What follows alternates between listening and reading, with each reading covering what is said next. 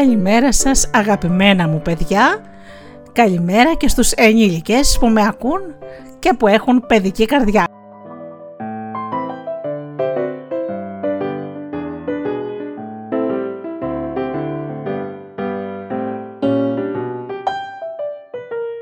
Είναι η εκπομπή Φωτεινά Καλημεράκια με τη Γεωργία και τη Γεωργία Αγγελή στο μικρόφωνο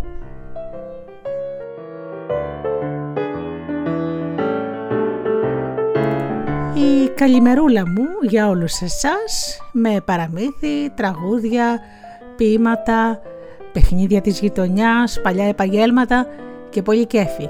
20 λεπτά χαράς για να ξεκινήσει η μέρα υπέροχα.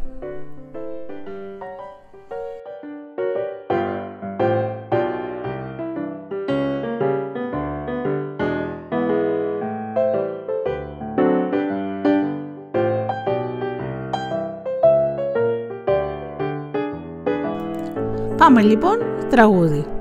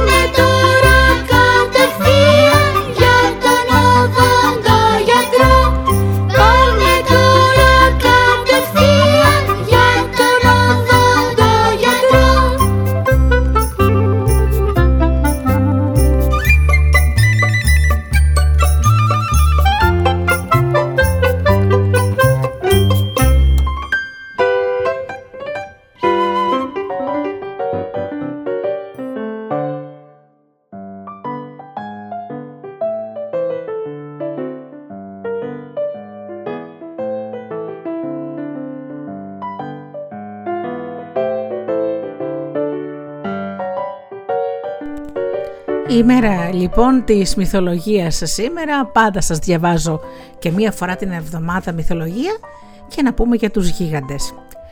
Οι γίγαντες στην αρχαία μυθολογία ήταν ατίθασα όντα, πολύ δυνατοί άνθρωποι οι οποίοι ζηλεύουν τους θεούς και επιδιώκουν με κάθε τρόπο την εξόντωσή τους.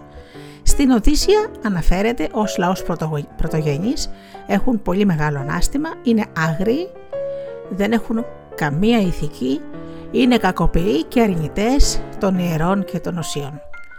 Στον Σοφοκλή οι γίγαντες αποκαλούνται γηγενή στρατός, τέκνα της γης και του ουρανού. Ήταν φοβεροί στην όψη, ανυπέρβλητοι στη δύναμη, τεράστιοι στον όγκο, ενώ μπορούσαν να πετάξουν τεράστιους βράχους μακριά.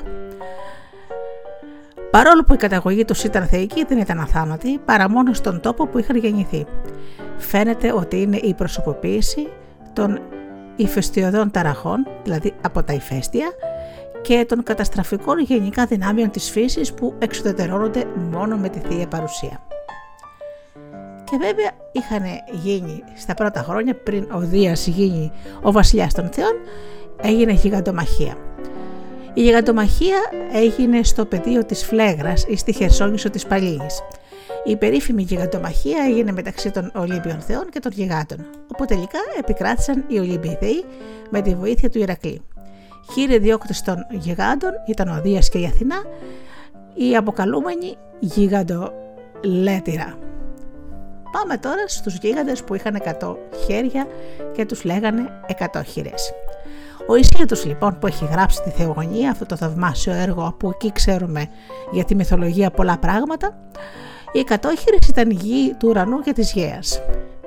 Ήταν ο Βριάριος, ο Κότος και ο Γίας, που ήταν και γίγαντες. Κότος θα πει αυτός που είναι θυμωμένος και Βριάριος θα πει αυτός που είναι δυνατός. Ο καθένας από αυτούς είχε 50 κεφάλια και 100 χέρια, όπως και το όνομά τους άλλωστε.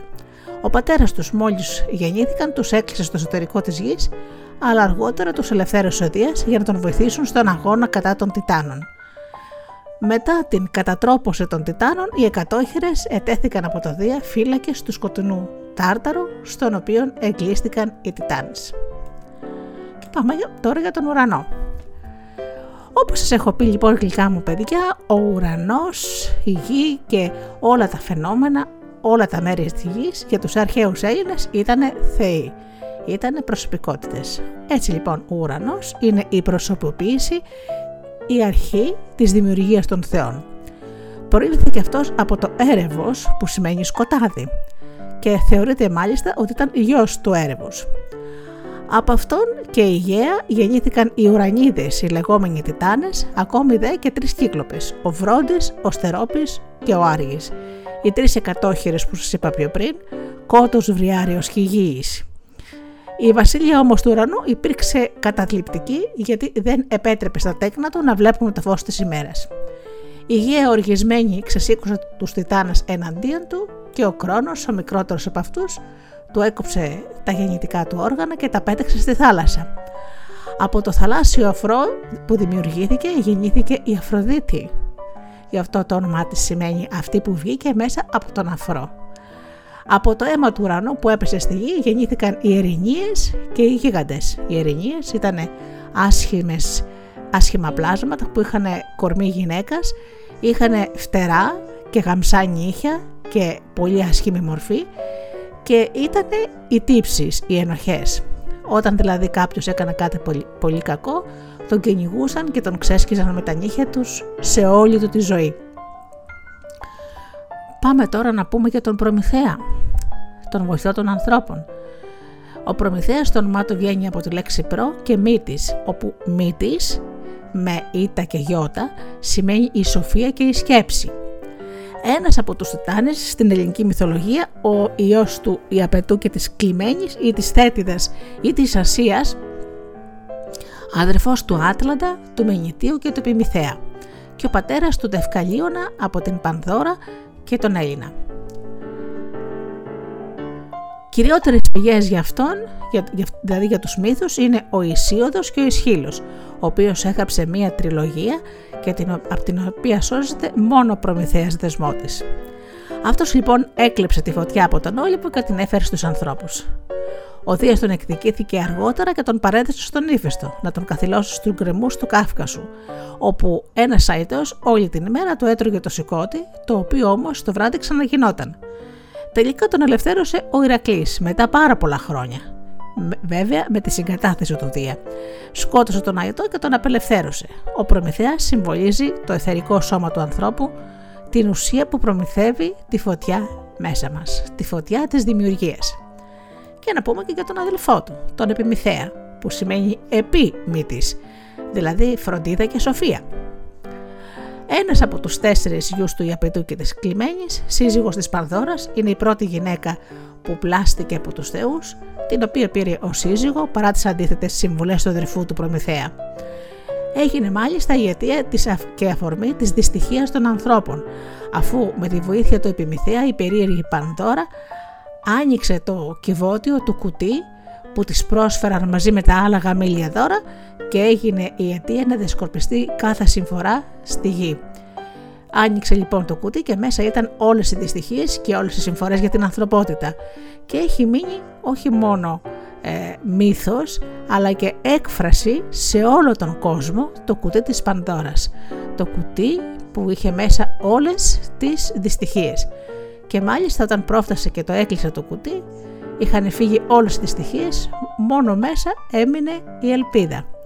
Και γι' αυτό την ελευθέρωσε και ήταν το μόνο καλό που είχε το, το κουτί, η ελπίδα του ανθρώπου. Πάμε λοιπόν, από το γάμο αυτό γεννήθηκε η πύρα που έγινε κατόπιν σύζυγος του Δευκαλίωνα, από τους οποίους έγινε όλο το γένος των γυναικών και των ανδρών. Όταν έγινε λοιπόν ο μεγάλος κατακλυσμός, πετούσαν πίσω τους πέτρες, η πύρα πετούσε πέτρες και γινόταν γυναίκες, ο Δευκαλίνος πετούσε πίσω του πέτρες και γινόταν άντρες.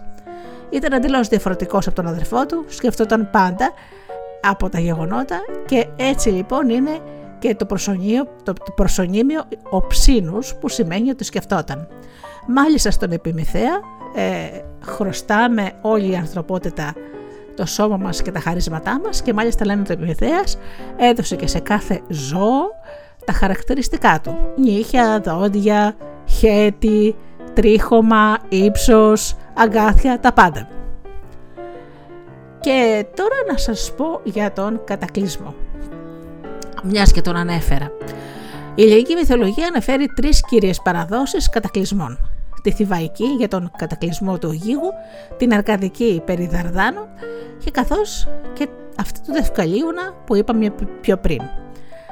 Σε αυτή λοιπόν την παράδοση, ο Δίας αποφάσισε να ξολοθρεύσει τους απογόνους των Τιτάνων για ασέβεια και με αυτή την απόφαση συμφώνησαν όλοι οι θεοί. Από την καταστροφή γλίτωσε όπως είπαμε μόνο ο Δευκαλίων και η Πύρα, που κατασκεύασαν κατά τη συμβουλή του Προμηθεία ένα πλοίο. Όλα τα νερά κατέκλυσαν τη γη και το πλοίο αυτό που επέπλε εννέα μερόνυχτα στάθμευσε στον Άθο, εκεί που είναι σήμερα το Άγιο Όρος. Με τη συμβουλή λοιπόν του Δία, όπως σας είπα, έριχαν πέτρες πίσω τους και γίνονταν οι άντρες και οι γυναίκες. Και πάμε τώρα στο γιο τους, τον Έλληνα. Έτσι λεγόταν ο γιος τους, Έλλην. Γιος του Δευκαλίουνα και έτσι λοιπόν ήταν η μετονομασία των πελασγών και γρεκών σε Έλληνες. Θεωρείται γόνος του Δία και ε, το όνομα σημαίνει φωτεινή πέτρα, δηλαδή η λέξη λαάς σημαίνει πέτρα και το σελ είναι Έλληνας. Συγγνώμη, το σελ είναι φως. Γι' αυτό λένε η Ελλάδα είναι η γη του φωτός. Αφού γεννήθηκε λοιπόν με την εντολή του Δία, ο Δευκαλίωνος και η Πύρα έσπηραν εκ νέου το νέο γένος στο ανθρώπινο πετώντας τις πέτρες πίσω τους, όπως είπαμε. Από την νύμφη Ορσιίδα ο Έλληνας απέκτησε τρεις γιους, τον Δώρο που βασίλειψε στη Μακεδονία, τον Ιούθο που βασίλειψε στην Πελοπόννησο και τον Έολο που βασίλειψε στη Θεσσαλία και όλοι μετονομάστηκαν σε Έλληνες. Ο Θουκυδίδης πάντως δέχεται τον Έλληνα και τους γιους του καθώς και τον Δευκαλίωνα ως ιστορικά πρόσωπα που άκμασαν μετά τον Τροϊκό πόλεμο.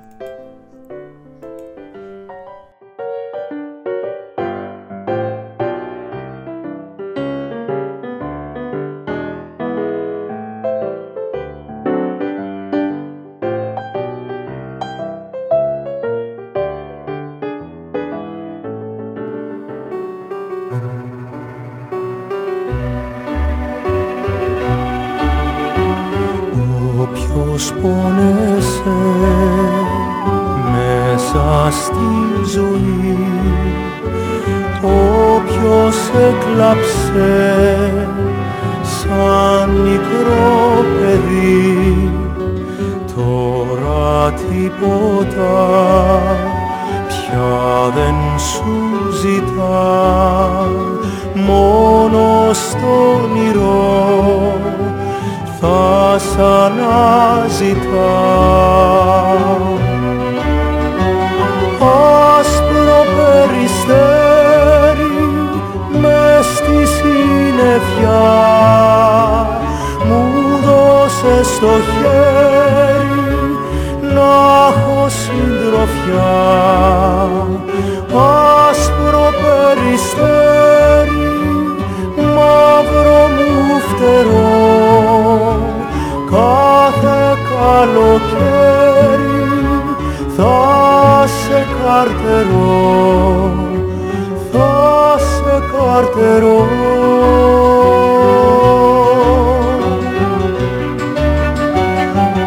Όταν σήκωσα τον βαρύ σταυρό μου παράγγειλες να έρθω να σε βρω κι όταν δάκρυσα σαν την Παναγιά ήταν άνοιξη και πρωτομαγιά. Άσπρο περιστέρι μες στη συννεφιά. μου δώσε στο χέρι να έχω συντροφιά. Άσπρο περιστέρι μαύρο μου φτερό. Κάθε καλοκαίρι θα σε καρτερώ θα σε καρτερώ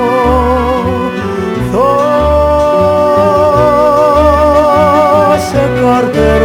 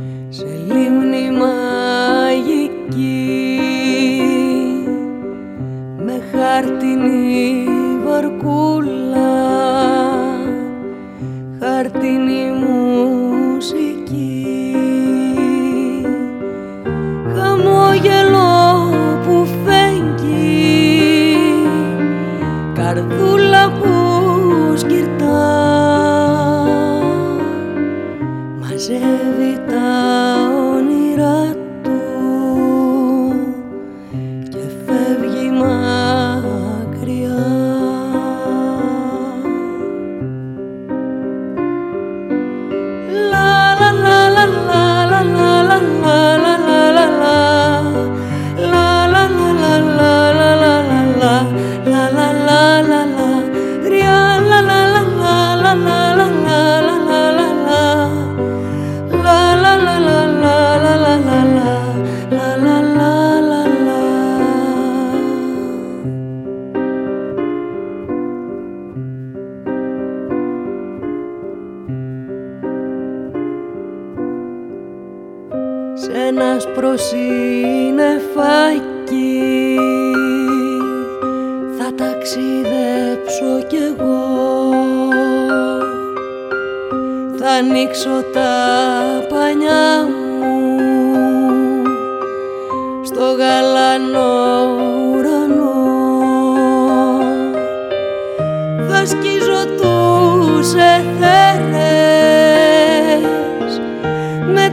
desire.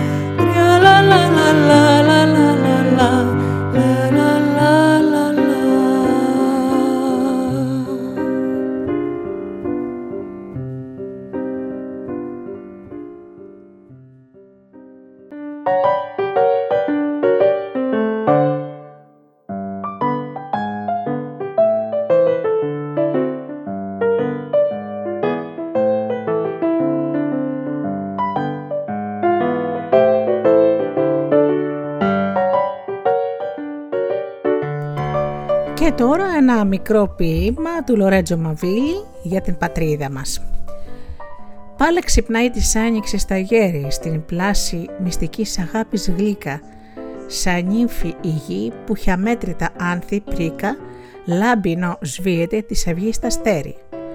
Πεταλούδες πετούν τέρι με τέρι, εδώ βουίζει μέλισσα, έχει φύκα. Τη φύση στην καλή της ώρα ευρήκα, λαχταρίζει η ζωή σε όλα τα μέρη. Κάθε μοσχοβολιά και κάθε χρώμα, κάθε πουλιού και λάιδεμα ξυπνάει πόθο στα φιλοκάρδια μου και ελπίδα. Να σου ξαναφιλήσω τα Άγιο χώμα, να ξαναειδώ και το δικό σου Μάη, όμορφη καλή, γλυκιά πατρίδα.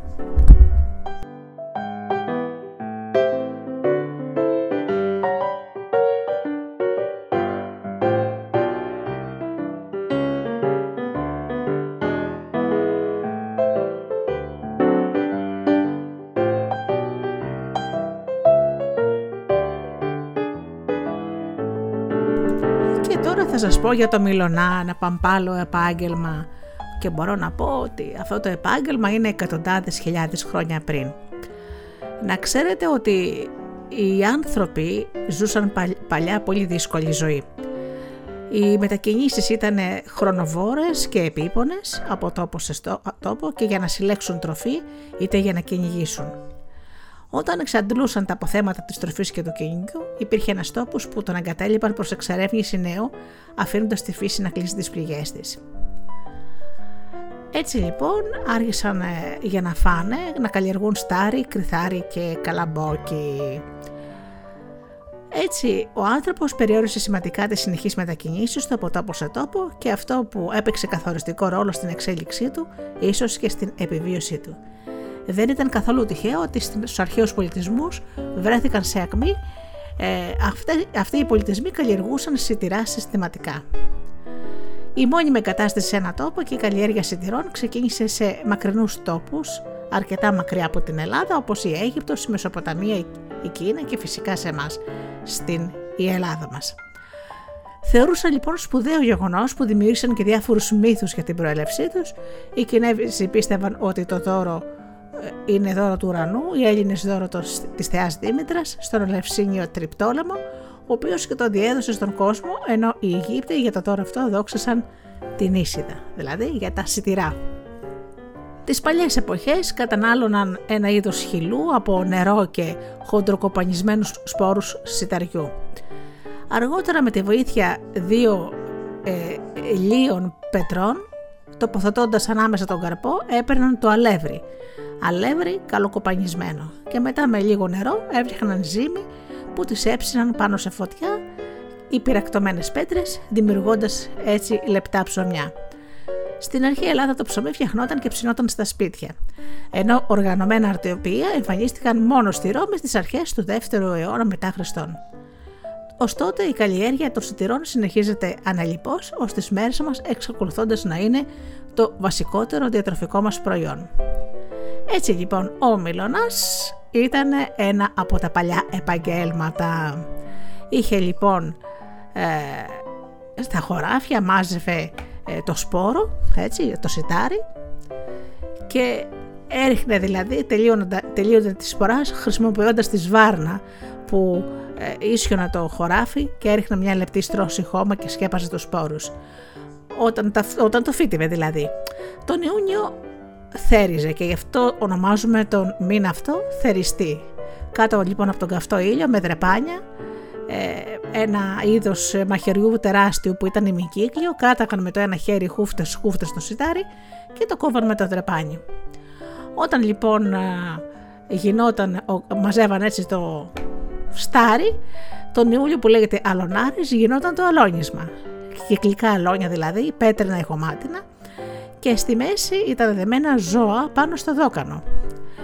Αυτή λοιπόν η πέτρα γύριζε και ε, τα κοφτήρια της δοκάνης αλώνιζαν το στάρι το κρυθάρι και γινόταν επίσης εκεί και το ρίχνισμα, το ξεχώρισμα του καρπού από το άχυρο.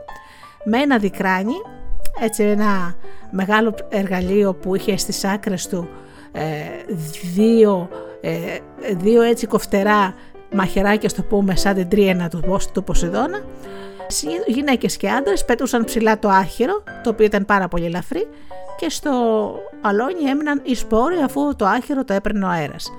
Αφού λοιπόν είχε συλλεχθεί λοιπόν ο καρπός και είχε στεγνώξει, έπρεπε να πάει στο νερόμιλο για να βγει το αλεύρι που θα χρησιμοποιούσε όλη η οικογένεια για το ψωμάκι της. παρουσία των νερόμυλων γίνεται στο 25 μετά Χριστόν και την οφείλουμε στον ιστορικό Στράβωνα. Μέχρι τότε το άλεσμα του σιταριού γινόταν στο σπίτι πάνω σε πέτρινους χερόμυλους. Δηλαδή του στρίβανε με το χέρι. Από τον 25ο μετά Χριστόν και μέχρι τα μέσα της δεκαετίας του 1950 άρχισε η βιομηχανία που παρασκεύαζε αλεύρι και σιτηρά ε, που γινόταν στους ε, νερόμυλους ή στους ανεμόμυλους φθινόπωρο και άνοιξη. Ο μήλος εξυπηρετούσε τις ανάγκες δύο και τριών ή και περισσότερων χωριών. Ήταν ένα μεγάλο κτίσμα λοιπόν στρογγυλό που είχε ένα τεράστιο ανεμόμυλο που γύριζε μέσα ε, την πέτρα που έλειωνε τους σπόρους. Δεν υπήρχε δυνατότητα να έχει κάθε τόπο στο δικό του μήλο. Όπως καταλαβαίνετε, ήταν κάτι πάρα πολύ ακριβό και γι' αυτό το επάγγελμα του Μιλονά ήταν καλοπληρωμένο. Εκεί λοιπόν οι άνθρωποι άλλαθαν στάρι καλαμπόκι και ο τόπος συγκέντρωσης ανθρώπων από τα γειτονικά χωριά ήταν και ευκαιρία να γνωριστούν και να μαθεύονται νέα. Λειτουργούσε δηλαδή σαν καφενείο, όσο οι άνθρωποι περνούσαν ε, την ώρα τους εκεί περιμένοντας το άλεσμά τους. Έτσι λοιπόν ο Μιλονάς ε, είχε και ένα ε, αυλάκι, το μιλάβλακο, σε ψηλότερο σημείο που ήταν χτισμένος ο μήλος και με την κατασκευή αυτή ε, εξέτρεπε μέρος του ποταμιού και το οδηγούσε στο νερόμυλο. Το μιλάβλακο από την επάνω του μεριά ήταν κύλο, ώστε να οδηγεί το νερό στο σημείο που ήθελε ο Μιλονάς. Έτσι οι νερόμυλοι βρισκόταν κυρίως σε ρεματιές και σε κατηφόρες για να μπορεί η δύναμη του νερού να την εκμεταλλεύεται άνετα και να γυρίζει ο τροχός που άλεθε. Το νερό επομένως μέσα του μιλάβλογου που είπαμε κατέ, κατέληγε στο βαγένι, ένα τεράστιο ξύλινο λαμαρινένιο ή χτεστό χωνί και από εκεί με τη δύναμη που έφευγε το νερό ήταν πήγαινε στο υπόγειο του νερόμιλου. Το νερό πέφτοντας με ορμή μετακινούσε τη φτερωτή, αυτό που είπαμε τον, τον μεγάλο ανεμόμυλο, έτσι, που ήταν απ' έξω, που ο άξονας σύνδεε τι μιλόπετρε που βρισκόταν στο επάνω πάτωμα του μήλου και εκεί ε, στεκόταν κάποιος, γυναίκα ή άντρας, περιμένοντας τη σειρά του για να αλέσει τον σπόρο του. Η μιλόπετρα ε, κινείται γοργά από τη φτερωτή και έσπαζε τον καρπό μετατρέποντά τον σε αλεύρι. Ο καρπός είχε φτάσει στις μιλόπετρες από τη σκαφίδα, δηλαδή μια μεγάλη σκάφη, όπου πρώτα πέρασε από το καρπολόι η έξοδος της σκάφης. Σε λίγη, σε λίγη ώρα το αλεύρι ήταν έτοιμο. Έτσι λοιπόν ο Μιλωνάς το έβαζε σε σακιά, ε, λάμβανε και αυτός το μεριδιό του από το αλεύρι και έτσι ε, πληρωνόταν κάπως, άλλοτε με λεφτά, άλλοτε με μέρος του αλευριού και ο άνθρωπος που είχε πάει εκεί έπαιρνε στο μουλάρι του, στο γαϊδούρι του ότι είχε, το, το σακί με το αλεύρι ή τα σακιά με το αλεύρι αναλόγως ε, τι σπόρο πήγε. Κρυθάρι, σιτάρι όπως είπαμε και καλαμπόκι γιατί υπάρχει και το καλαμποκάλευρο. Έτσι λοιπόν ε, ήταν πάρα πολύς ο κόσμος που περίμενε στην ουρά και πολλές φορές ο μήλος διανυχτέρευε. Έτσι λοιπόν οι γυναίκες ζυμώνανε και αυτό συνεχιζόταν για πάρα πολλά χρόνια. Ο κόσμος δηλαδή άλεθε στους μήλους το αλεύρι του, το στάρι του, ε, το κρυθάρι του, το καλαμπόκι του και έτσι περνούσαν την καθημερινή τους ζωή.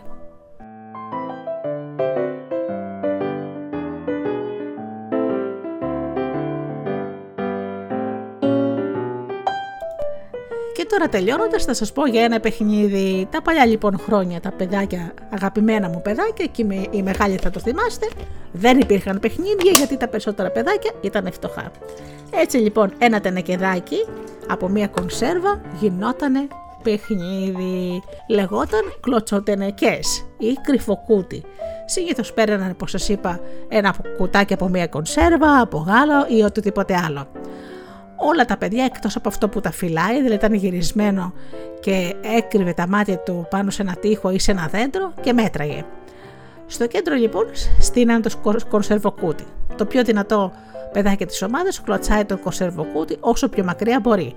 Αμέσως το παιδί που τα φυλάει τρέχει να το πιάσει για να το ξαναστήσει στο κέντρο του κύκλου ενώ τα άλλα τα παιδιά κρύβονται.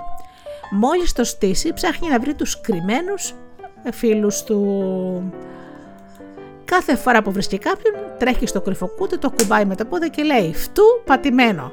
π.χ. Αντρέα, Γιώργο, έτσι, το όνομα του παιδιού που έπιασε και ξαναρχίσει να ψάχνει για άλλα παιδιά χωρίς όμως να αφήνει τα μάτια του από τον τενεκάκι. Γιατί αν κάποιος βρει την ευκαιρία μπορεί να το κλωτσίσει και τότε όσους έχει φτύσει, δηλαδή ε, τους έχει βρει, ελευθερώνονται και το παιχνίδι ξαναρχίζει και τα ξαναφυλάει ο ίδιος πάλι παίκτης.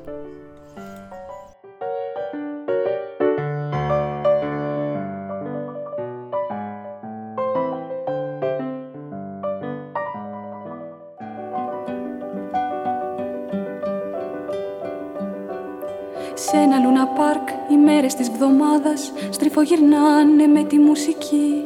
Στριφογυρνάν οι μέρες της βδομάδας από τη Δευτέρα ως την Κυριακή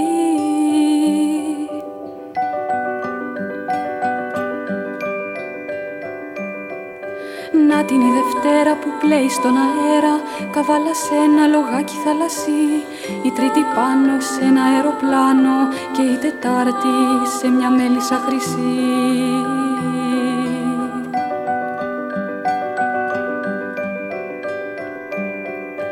Να η πέμπτη μόνη σε ένα μικρό βαγόνι Από ασίμι και πράσινο γυαλί Η Παρασκευούλα σε μια ροζ βαρκούλα Και το Σαββάτο σε ένα ξύλινο πουλί. Και η Κυριακή μαζί με τον Κυριακό Αγκαλιασμένοι δυο τους τρυφερά Στριφογυρνάνε καβάλα σε ένα δράκο Με χρυσαφιά και κόκκινα φτερά